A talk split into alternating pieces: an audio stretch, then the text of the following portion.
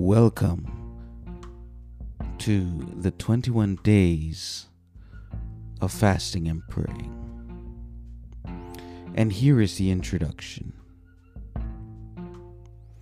Reading from 2 Corinthians 5 16 and 17. Therefore, from now on, we regard no one according to the flesh. Even though we have known Christ according to the flesh, yet now we know him thus no longer. Therefore, if anyone is in Christ, he is a new creation. All things have passed away. Behold, all things have become new.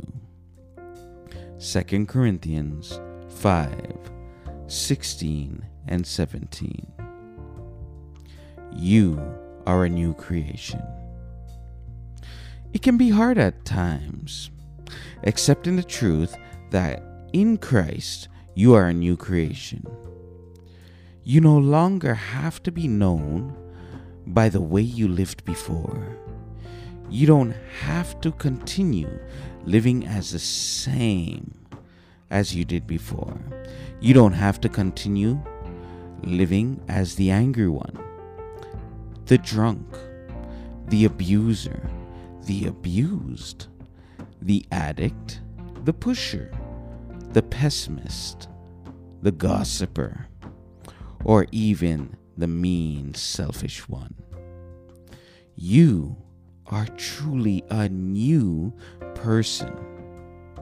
This can be difficult because sometimes we believe that our shortcomings defines us for who we are. We interpret painful experiences and the scars of our past as identity marks for who we are, not realizing Christ desires to take it all away. Christ desires to take the baggage you choose to hold on to. Christ desires to set you free. He desires for you to find a new identity in Him as you discard the old version of you away. You don't just have a chance at becoming a new person, but in Christ, you are a new person.